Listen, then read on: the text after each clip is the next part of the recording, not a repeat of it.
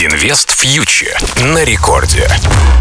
Всем привет! Вы слушаете Радио Рекорд. С вами Кира Юхтенко и подводим итоги очередной недели. В мире экономики и финансов разбираемся, как главные новости влияют на наш с вами кошелек.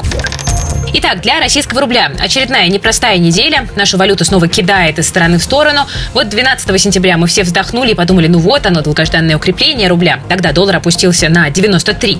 Но надежды были тщетны, потому что к концу недели доллар опять подорожал. Не помогают укрепиться российской валюты ни сигналы от помощника президента Орешкина о пике ослабления рубля, ни мнение Германа Грефа.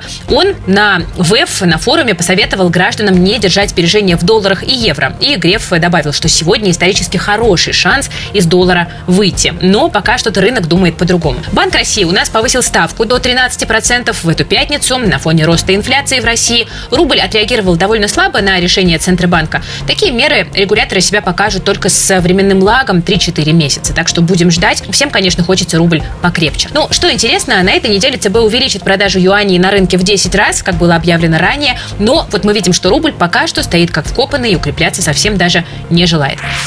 Что происходит у нас на бирже? На российском рынке вообще на этой неделе у нас случился разгром. Акции третьего эшелона обвалились на 30-50%. Самая яркая история – это акции компании ОВК. Про это говорили буквально все, и мы тоже давайте пару слов скажем. ОВК объявил о выпуске новых 12 миллиардов акций, хотя на данный момент уставный капитал компании состоит всего лишь из 116 миллионов акций, а выпустит новых 12 миллиардов. ОВК нужно финансировать свои убытки. Так, в 2022 году убыток компании составил 22 миллиарда рублей. И, что самое интересное, кто-то такие акции покупал. И в итоге бумаги УВК упали на 60% за неделю и потащили за собой весь отечественный неликвид. Но кажется, что рынок в очередной раз инвесторам преподал довольно жесткий урок. Не нужно, друзья, играть в казино. Инвестиции в мелкие акции второго и третьего эшелона, конечно, могут принести иксы, но могут также принести и огромные убытки. Так что всегда имейте это в виду.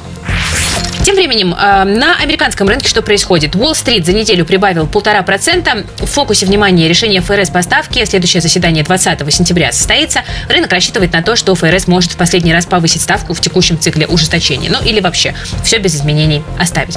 При этом в США ситуация с инфляцией довольно напряженной остается. Цены на бензин пошли в рост, как и в России. Ну а производственные цены в США росли быстрее, чем ожидалось.